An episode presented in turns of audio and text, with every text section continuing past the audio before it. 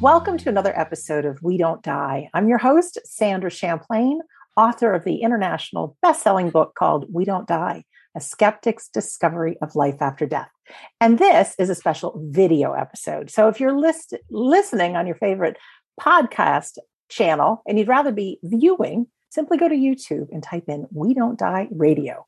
As a reminder, our home base is we don't die.com, where you can now find over 400 hours of episodes about the afterlife. And also, we now offer psychic and medium classes, demonstrations, and we have a free Sunday gathering, which is our non denominational Sunday service. And included is evidence of the afterlife as we do a medium demonstration as a part of each and every one. Our guest today is our friend William Peters, who's the founder of the Shared Crossing Project and director of its research initiative. Recognized as a global leader in the field of shared death studies, he has spent decades studying end of life experiences. William has worked as a hospice volunteer with the Zen Hospice Project in San Francisco and as a teacher and social worker in Central and South America a practicing psychoanal- psychotherapist, excuse me. He holds degrees from Harvard's Graduate School of Education and UC Berkeley. William is the author of the brand new book called At Heaven's Door What Shared Journeys to the Afterlife Teach About Dying Well and Living Better, published by Simon and Schuster. You can find out more about William and his work at sharedcrossing.com. William, welcome to We Don't Die Radio. Thank you, Sandra. Great to be back. I oh. always love talking to you. It just makes me smile, as you can see. So I'm a we have many, too. Many dialogues, many. Uh, oh, we missed this with the COVID era. We don't get to see each other as we used to on the circuit. So I know it's been a couple years. I first met you at the AREI symposium. I think that's right. I yes, think that's did. when I first laid eyes on you, and I knew I had to share your story. But since we first met till now, you've done a lot. I had interviewed you four years ago, and there's so many new listeners and now viewers that I have of my show. So I'm going to ask you to retrace the steps and talk about you and a little bit about your history before we get into shared crossings and the new book. Thank you. You know, a, a question that um, I often get, and you were kind of leading up to it, was, you know, how did you get into this work? Um, and I, I am pretty sure that my near-death experiences set the stage for my interest and now fascination uh, with the shared death experience. And you know, just to be more clear about it, when I was 17, uh, I had a high-speed skiing accident and was basically as soon as I, you know, hit the snow, I was catapulted out of my body. And the next thing I remember was looking back at my my body in the snow as I was sailing away from it, and it was in Squaw Valley uh, outside Lake Tahoe. So I could see the beautiful lake, and then I saw the Sierra Nevadas, and then the continental U.S. As I was, I was completely comfortable, very much at peace, and it was like natural. It was just comfortable. There was nothing at that moment that was uh, scary to me at all. So, in that experience, I had a life review. Then I went through this rib tunnel and I ran into the light, which is so common in the NDEs. And it was beautiful, you know, loving, but pretty uh, ominous light. Like it was God in my eyes. It was powerful. And I pled with this light to come back, uh, which is not a common NDE uh, experience. Most are pretty happy to be there, but I was so clear I am not done yet. I, I and I was kind of arguing with God. Not that God was really responding to me. Uh, I was just kind of pleading my case over and over again. It's not my uh, time. So, yeah, more time, more time. And and so uh, I, I, as I came back, I felt this pushback from this beautiful, uh, loving light. And I heard telepathically, make something of your life. And, and that was profound. That has really stuck with me. So obviously, I'm back. And I I lived after that. I went to college, had a pretty standard experience, but found myself committed to uh, social service work and teaching. And that wasn't my trajectory. You know, I was a you know upper middle class kid well educated went was in a fraternity actually in college and uh, not that not that people in fraternities don't do uh, social services but it's not really the thing you get rewarded for right. so long story short i found myself in central and south america and later i came back and worked during the aids epidemic uh, in san francisco and in the aids epidemic i had my first uh, report that I can remember of an SDE. And that came from a gentleman who was helping, he was a gay man and he was living in a community of, you know, really disenfranchised uh, men with AIDS. And they were largely ostracized from the community. So he shared this experience of me with me, saying, um, you know, his, I have to change his name. I won't even give you his name, but he came in and he was working with me uh, and I worked with him quite a bit actually. And so he said one morning, came in haggard. I go, "Wow, what happened? What, what, what's up?" And he shared this experience of being with his brothers, as he called them, as one of their, you know, one of their brothers was dying uh, of AIDS, and he said, "I saw him rise out of his body into a cylinder of light. He stopped."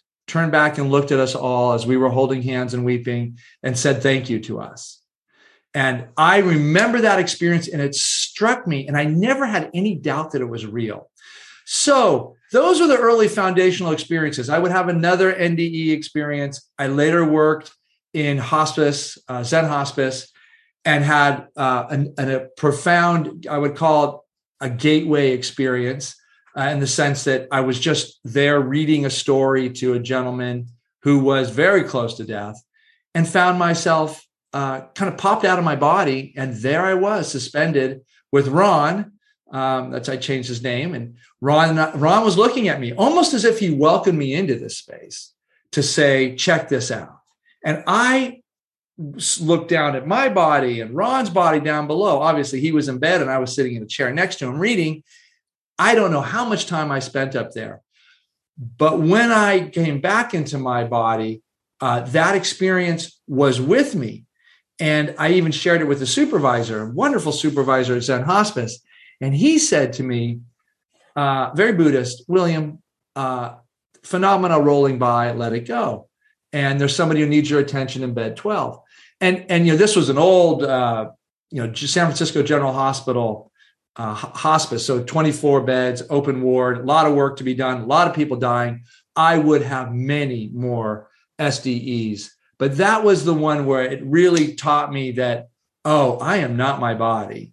And I've had these experiences before because I had two near death experiences and I was very accepting of it. There was no resistance. It just set a fire under me to uh, to to kind of affirm these experiences happen. But nobody was talking about them, and nobody was doing research.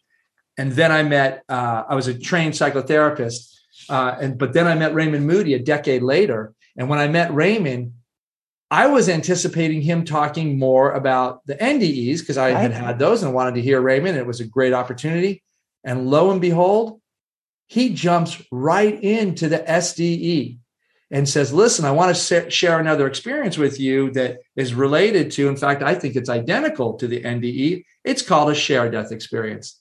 And then he defined it, and I'll give the definition right now for your viewers, which is a, a, a shared death experience occurs when a, a, bystander, it's typically a loved one um, or a caregiver, reports that they shared in the transition of the dying into a benevolent afterlife. And I say benevolent and I say afterlife because that's what they that's the terminology we mm-hmm. hear is that it's it's an afterlife uh, and it's a it's a good realm. It's a comfortable, loving, I dare say, uh, sublime realm for so many of us who have visited.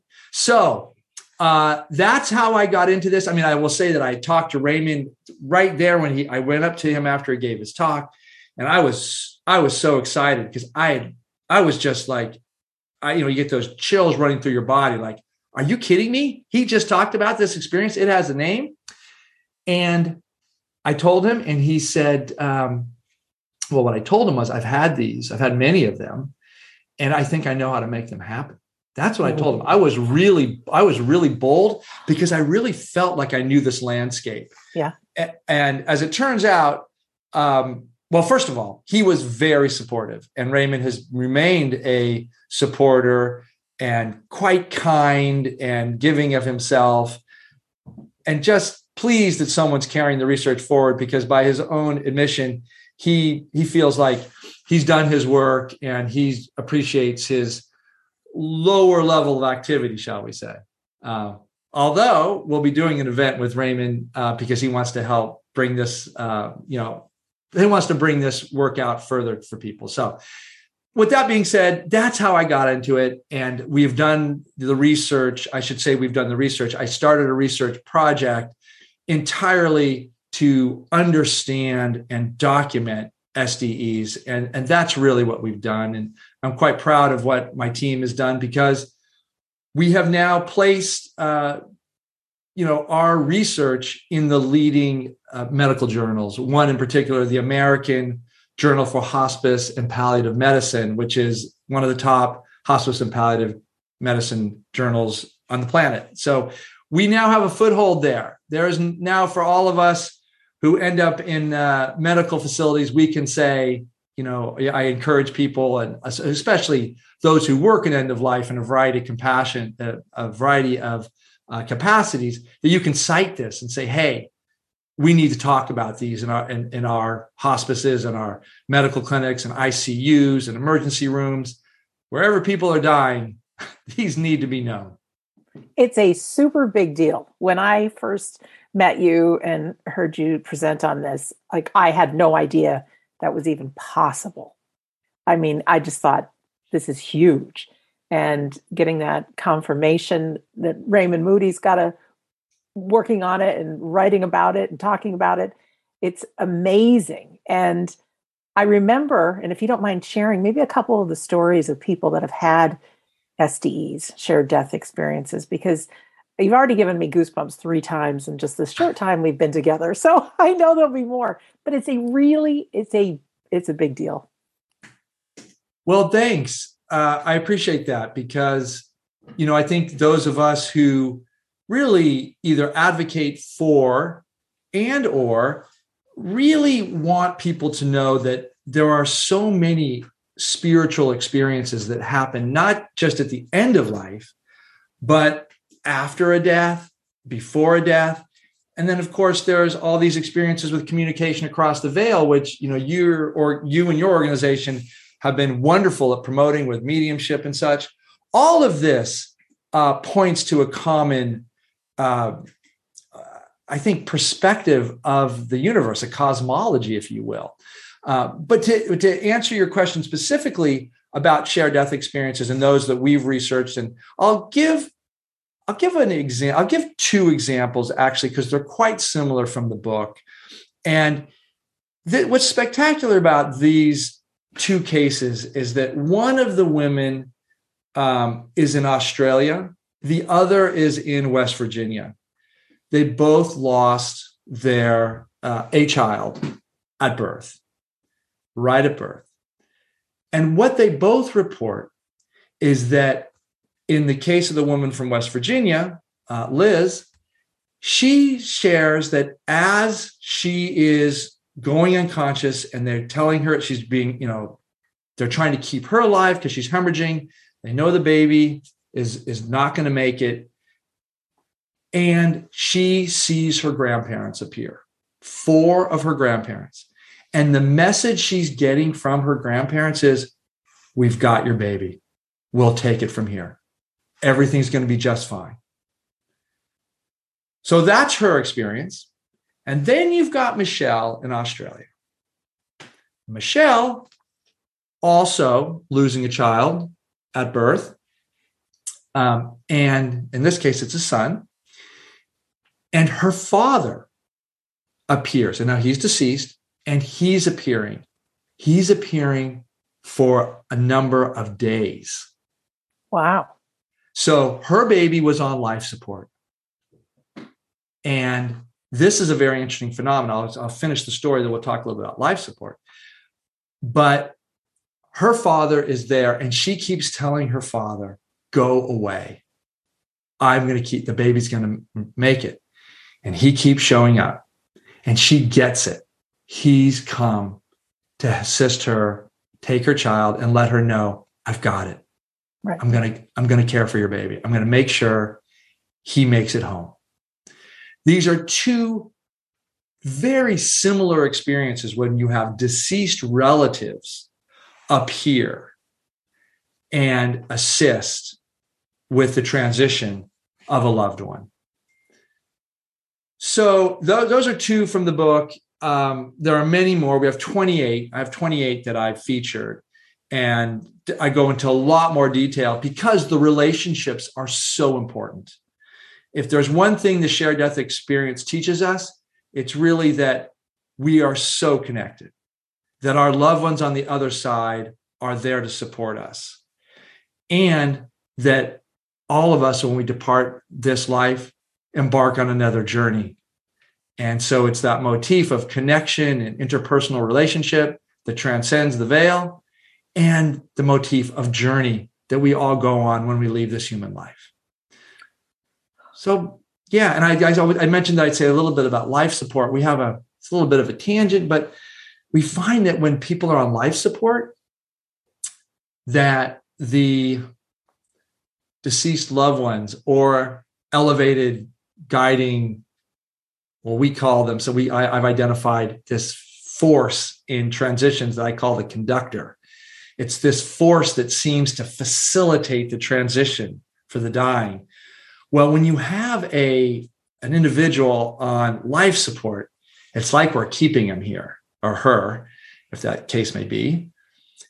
And they're waiting above the team, the loved ones, the welcoming party, the conductor, and all the other forces are just there in suspension, waiting for the release it's spectacular. So, um, so yeah, and we even have situations when people do.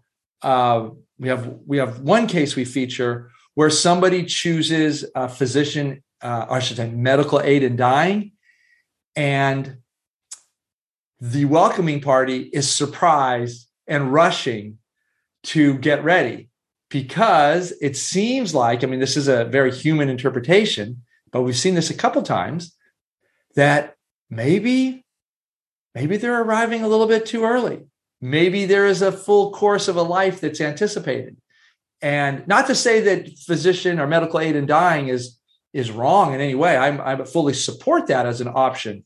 Mm-hmm. but those on the other side are working with a kind of life plan perhaps or a script that they've been given. And they're not always at least all of them completely dialed in to what's going on down here, which is a bit perplexing. Uh, so there's a lot of mystery around this.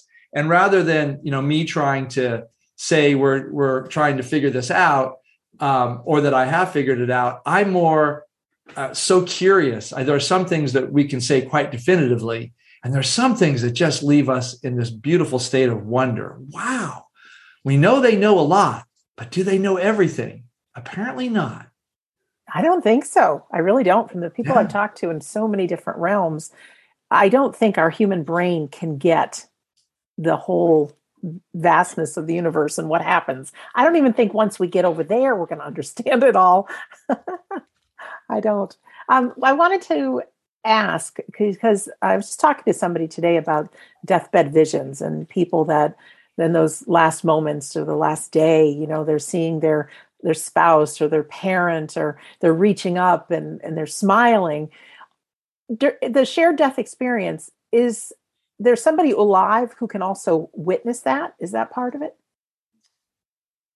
Okay let me see if i understand this. Okay. The the first part you were asking about with seeing people reaching up um, as they're dying this is usually caregiver loved one watching a loved one who's actively seems to be having a communication with the other right. side maybe yeah and is okay. there Yes, yes, Yeah. because so many Okay. people just before they die, their mom or you know dad Yeah. or the husband.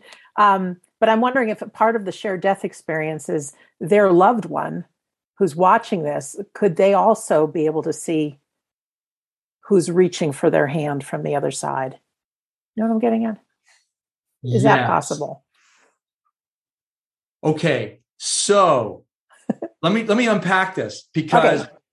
that first piece you're talking about is what is called pre-death visions or visitations. Okay, And that that is not technically a shared death experience. right. It's di- it's different. It's very similar, but it's a bit different. At least you know, categorically, it's a li- little bit different because what what we as loved ones observe is just what you pointed out some sort of communication some sort of dialogue some sort of expression of reaching towards or engagement gesticulation honoring a conversation.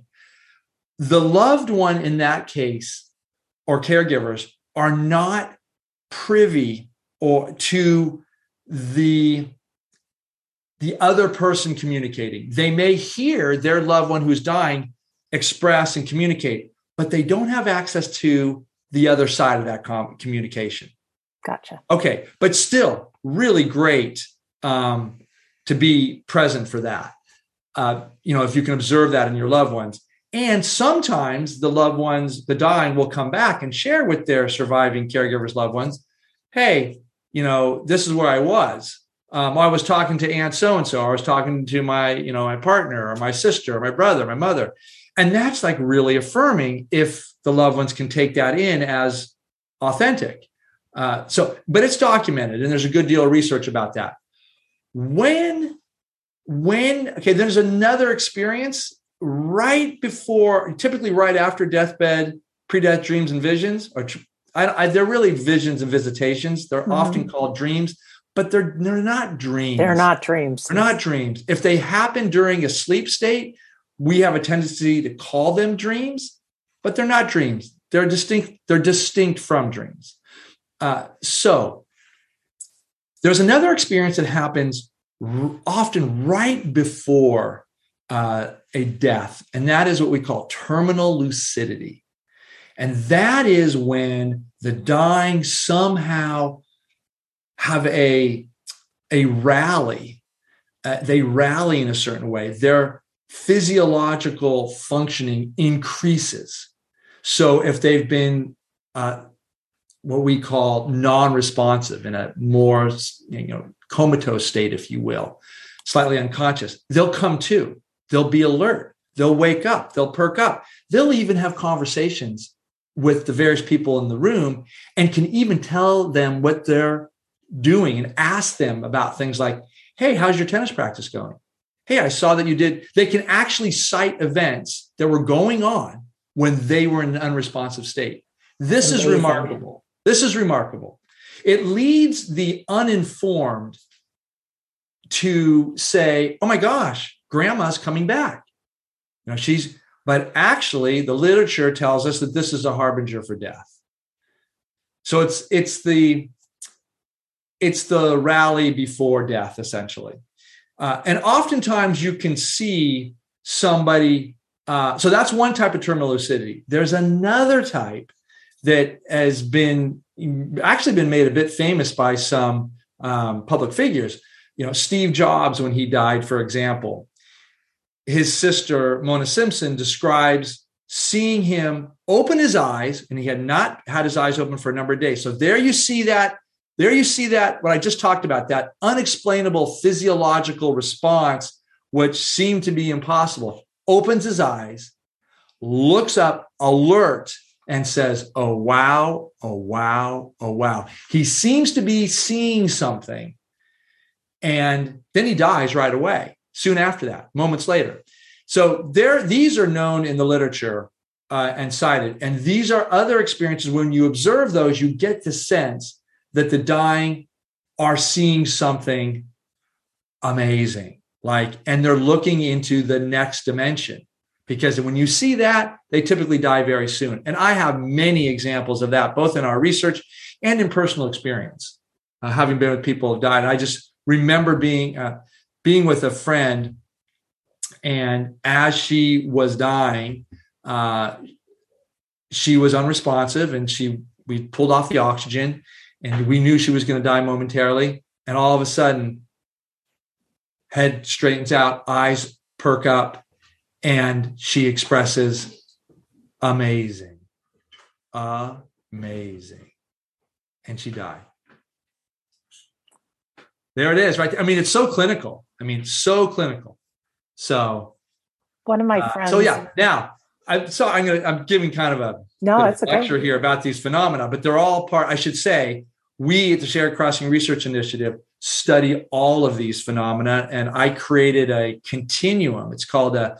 It's actually called the Shared Crossing Spectrum of End of Life Experiences, and it has to do with these experiences that happen that communicate across that suggest communication across the veil before death then at death with the shared death experience and then after death with various forms of uh, post-death communication and synchronicities throughout you know pre-death during death after death all suggesting that there's some communication happening across the veil so when you ask a very specific question that I'm trying to get back to, and that is if you're observing somebody doing this, having this communication, you're a caregiver loving, you're observing someone having this communication.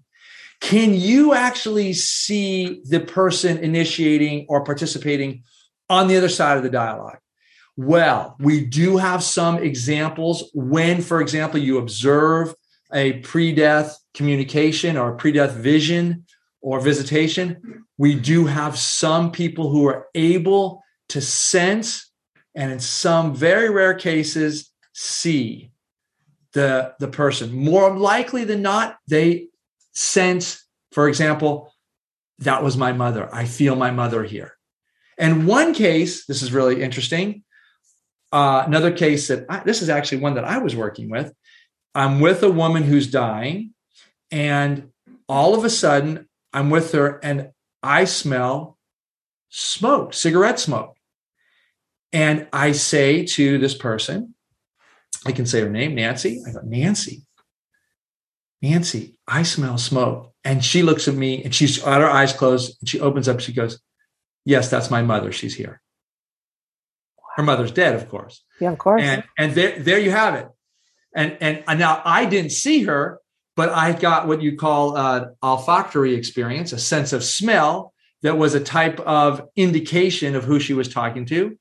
Um, and wow, was that for me? Was that for Nancy? I don't know anything about that, but it was confirmation that her mother was present, was there. And you were sharing in that experience. And I was sharing that experience. Now, that would be what we call a shared crossing, mm-hmm. because remember, the spectrum of end of life experiences are what we call shared crossings. They're all we're all sharing in some of gotcha. this communication across the veil. Yeah.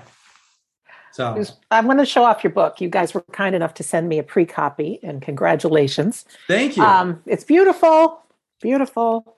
I remember when we met, I was taking notes like crazy. And I had asked you if you know you could be trained in this and learn how to do it to be part of somebody with their experience. And um, yeah, you said yes, but I, I couldn't be more excited that now it's in a book that I know full training is something else, but that we can really learn more about it. And can you talk about what the benefit would be to people learning about this if we do have a loved one that is close to the end, or even for our own passing? Yeah. So this is this is a great question. Like, you know, well, what's so great about the SDE is the first question. Like, is it what are the benefits if you have it? I mean, you're assuming that people want to have the SDE, which I I'm share with you. I had them and they're just spectacular. Yeah. But what I would say is this is that is that the benefits of the SDE, people need to know about them because when you have an SDE, you have a sense that your loved one is alive and well in a benevolent afterlife. And I wouldn't say sense that, you have a knowing that they're alive and well in a benevolent afterlife. That's There's fantastic. no doubt about it. That's such good news. Yeah. So so there there there is your and you know I should say this is why when I first started working with Raymond, I said I want to teach people how to do this because everyone needs to know this is possible. But what I didn't understand was that people didn't really know about the experience. I thought once we explained it to them, they would go, okay, I want to have that. Well, there was so much doubt about the possibility for an SDE that I had to go back and do the research that we've just completed to document the SDE and to really give it the first comprehensive typologies and feature list and I'll break it all down in the research so you can see what exactly we're talking about that's so spectacular here. So the other benefit you have is your uh, apprehension, fear, or anxiety about death diminishes, if not goes away completely. And this is very similar to the NDE. You know, people, persons that have NDEs have no fear of death. Uh, and, and that, you know, I'm one of those too. So uh, it's not that you, it's not, it's more that your, your fear of death just goes away. It just doesn't, it's not, it's not any effort. It's just like, oh, dying's easy. You know, I mean, actually dying isn't so easy Death is easy. Dying right. in an over medicalized system can be quite difficult, actually. but you know, but the actual transition itself, easy. Yeah.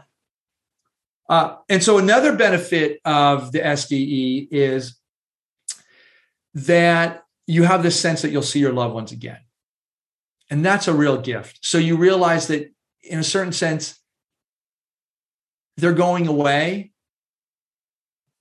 but it's temporary. There will be a reunion at some point, and it'll be a joyous reunion because a lot of people sense the joyous reunion that in their SDE when they see their loved ones get greeted by a welcoming party of other deceased loved ones. They know that, oh, that's how it works. So not everybody, you know, SDEs have a variety of different features, which I can go over. So they're not, you know, not everybody gets the same experience, but they get enough of these um, experiences that suggest what I'm asserting, which is that the after the afterlife is benevolent, that there is no reason to fear death. People tend to get this added benefit, which is their grief is much different they can reconcile with the loss of a loved one with a greater sense of ease. Not that they don't miss their loved one. When, when a loved one dies, there's no way of getting through that heartbreak. You get it, but there's a larger context to hold it. And so it's more it's filled with more meaning. And then the other piece worth noting is that people have this sense that their life has meaning, that a human life has meaning, and they get about uh, the business, if you will, with with a sense of urgency. Like I have to, I have to, I have to do what I came to this planet to do. And so there's a, a sense of clarity, almost an awakening about the importance of a human existence. Wow, it sounds like some of the things that happen with a near death experience, but near death experience, people go through some traumatic stuff. And to be able to get that result another way and get that sense of urgency to live. And I'm sure people go on to serve other people. So many people that have had near death experiences want to give and want to share and want to help people. Um, yeah, William, what can we do, or is there something we can do to increase our likelihood of having one of these experiences? Great question. And as I said to you earlier and to your viewers, this was the first uh, this is the first thing I said to Raymond is I think I know how to make these things happen. So let, let me tell you what we've learned from the research, from my experience working clinically with folks, is that it's really important to address any of our unfinished business with people. Uh, Why is that important? Because as we're dying, our psychic structures, our ego structures that defend us against some things that we might not have done that well in life. You know, maybe we weren't kind to somebody or weren't the best partner or whatever. Life is complicated right. and hard, so we make mistakes. If we, as our ego structures weaken, those regrets come to the surface. And it's no longer important that we defend ourselves. What's important is that we heal. So, to the extent that we can heal our relationships here and now while we're alive, is the extent to which we create the right conditions that allow us to die with ease and grace without resistance. Because ultimately, it's acceptance of our death that allows us to have a transition of ease and comfort. Now, that also allows for something else. When we can assert to our loved ones who are at our bedside, or presumably will be preparing with us, we can say, I, I'm at peace about dying. I want to thank you for having been my friend, my partner, what have you, my family member. I want to thank you for the time we've had together, but I want to acknowledge that I will be dying sometimes, probably sooner than you. And I want to tell you goodbye. I don't want to miss the moment to say thank you, I love you, goodbye. With that, we open into a new territory. And that territory is a real peace. It's, it's, a, it's, a, it's a higher frequency of truth in a certain way that allows for communication to, to happen in this space between the dying and the loved one. Now, I there are also other protocols that are really beyond the scope of this interview because we've learned some things about how it is that you can train yourself as the person transitioning to, um, in a certain sense, incline your mind with certain thoughts, intentions, practices to, as you transition, as you leave your body, as you drop your body and ascend, because that's what we've seen, that's what the report says that people ascend out of their human body. Mm-hmm we have methods that can uh, connect or reconnect to loved ones in a in a positive way in a, in a meaningful way. And i should say actually in an accurate way. These methods uh, tend to facilitate this. How accurate are they? Well we don't have enough people dying to really try them out. I mean right. you need a lot of people to die to to to demonstrate and test your the efficacy of these. But I can say anecdotally, about 50% of the people who've gone through our trainings will have either a shared death experience or some other profound shared crossing, a visitation, or yeah, usually it's a visitation post death if it doesn't happen uh, at death, in which case it would be a shared death experience. So a good deal of our, uh, you know, of our trainees will have will say, you know, well, I didn't have the shared death experience, but my mother returned to me and it was spectacular. She told me she was well, she looked younger, she was healthy, she was vibrant. She said she'd watch over me and she'd stay in touch. I'm like, wow. Okay. So, yeah, about 50% will have an SDE. I'm going to say about 80% will have some other phenomenon that is quite meaningful on our shared crossing spectrum. Oh, that's really good. Good stuff. I know from my own training and experience, the magic happens in the present moment. And from what you're talking about, when you can have those conversations that need to be had, then towards the end, all that's there is love and being present. And I can't help but think without having the ego mind popping in you are so present and so clear. I mean, it just opens this doorway for these experiences. Yes, you nailed it. You just articulated the conditions for the dying and for the caregivers. The dying can initiate and say, I'm comfortable. I'm okay with dying. I just want to die in this way, like usually at home or, you know, with proper pain management. And to the extent that the caregivers and loved ones can accept that and not cling, if they can join and affirm a natural death Yeah. That's ideal. Now, of course, you know, some deaths aren't natural. Some deaths are sudden and unexpected. Although in the modern era, increasingly, you know, deaths are more this slow kind of uh, death. We don't, you know, certainly, yeah, there are, there's less cardiac arrest, for example, than there was, say, 40 years ago, and less strokes, you know, and things like that. But there's still car accidents and tragic, you know, uh, accidents of sorts. But by and large, most of us will have the opportunity to choreograph our deaths in a certain way. Yeah. And it's something we're all going to go through. You know, it's always been such a taboo t- subject to talk about. And, you know, a lot of the people that pass, they're older and they're in homes or in hospitals. So it's not like a regular thing we see, but it is so normal. And to be at that place where we know the reality of the afterlife, we know that there's going to be loved ones and people choreographing our crossing. Um, and to be able to share that with that freedom and ease. And it's just like somebody going on vacation and they're going first, and we have to wait a little while before it's our time to go. Um, but they'll be right there waiting for us.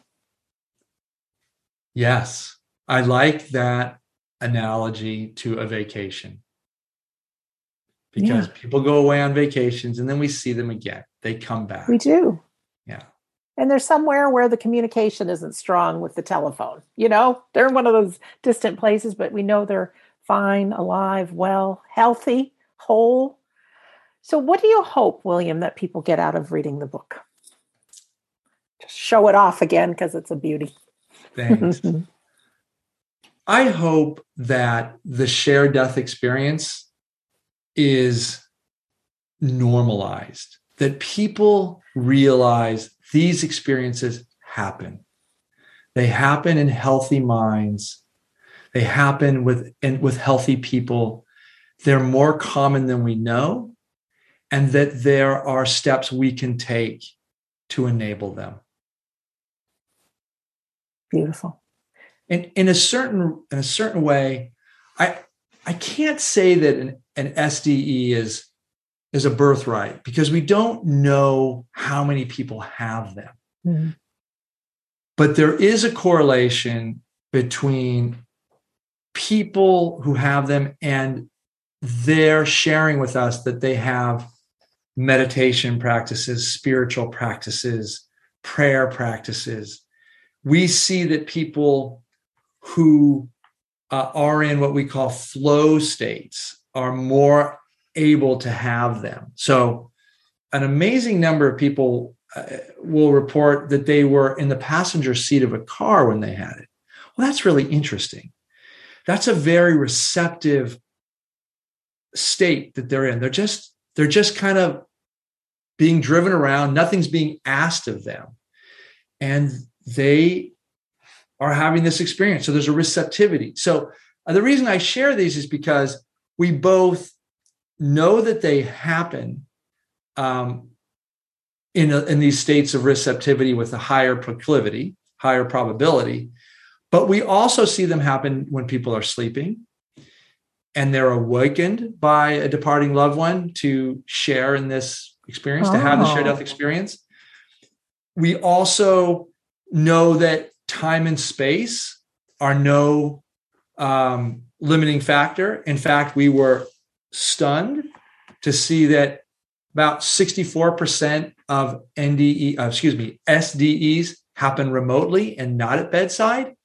So these are all reminders that wherever we are and whatever we're doing, if we know, ideal if we know that we have loved ones that are dying, if we can communicate and open our heart and just stay mindful of their experience you know that we know they're dying or that they're even if they're elderly or if they're on a trip or some sort doing some sort of experience that's a bit uh, risky to pray for them to to stay in mm. contact with them i think these are factors that facilitate. They don't guarantee an SDE. We don't know enough about it yet. It's still largely a mystery.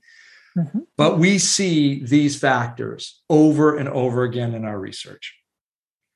Do you still train people? I remember you were doing yes. the you have different programs, and I know we've had a past couple years have been crazy with COVID and people being housebound. Um, so I bet some of that slowed down. But can you talk about the programs that you've yes. done or you're anticipating doing? So you're correct in that pre-COVID we did all of our programs in person, and during COVID we have taken the time to uh, reboot our programs in a certain way. And we will be launching a series of programs in 2022 that will our pathways program is the was i'd say it's our flagship program. Mm-hmm. and that program that program will will be coming up not right away i only mention it because a lot of people ask about the pathways because right. it's the program that prepares people for what we call a conscious connected and loving end of life experience and we train in the protocols that, that enable the SDE. But we'll have a few other courses that will come out right in the beginning of 2022 that will help people understand in more depth the SDE. So there'll be a, a kind of a, an SDE 101 course that we're putting together right now. And I'll also do a course with Raymond Moody uh, in the beginning of 2022. So stay tuned.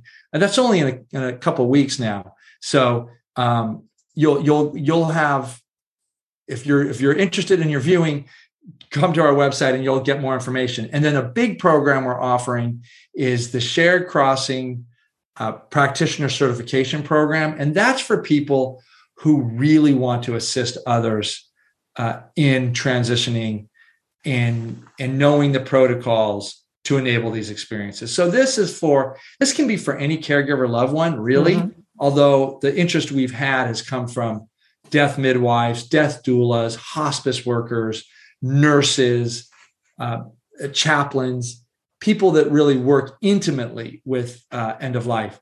But like I said, we already have a good deal of inquiries from people uh, who just realize they're going to be caregiving for loved ones and want to know this. And it's, you know, we haven't nailed down the hours on it, but it's going to be about 40 to 50 hours online interactive, a lot of guided visualizations, a lot of fun activities.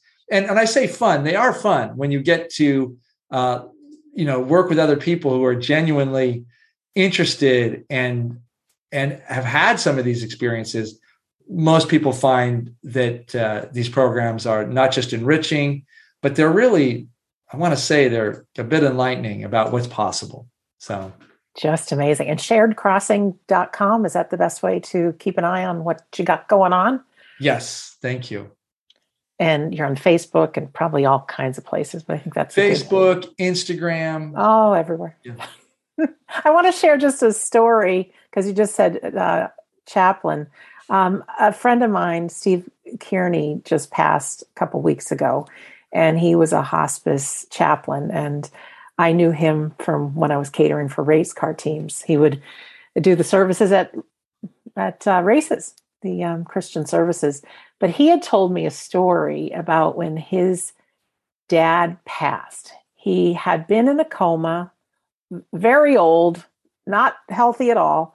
And on one particular day, when his adult children were around the bedside, he opens his eyes. He's all connected he sits up in his bed, he swings his legs over, and everybody's like, Dad, Dad, slow down. You know, what are you doing?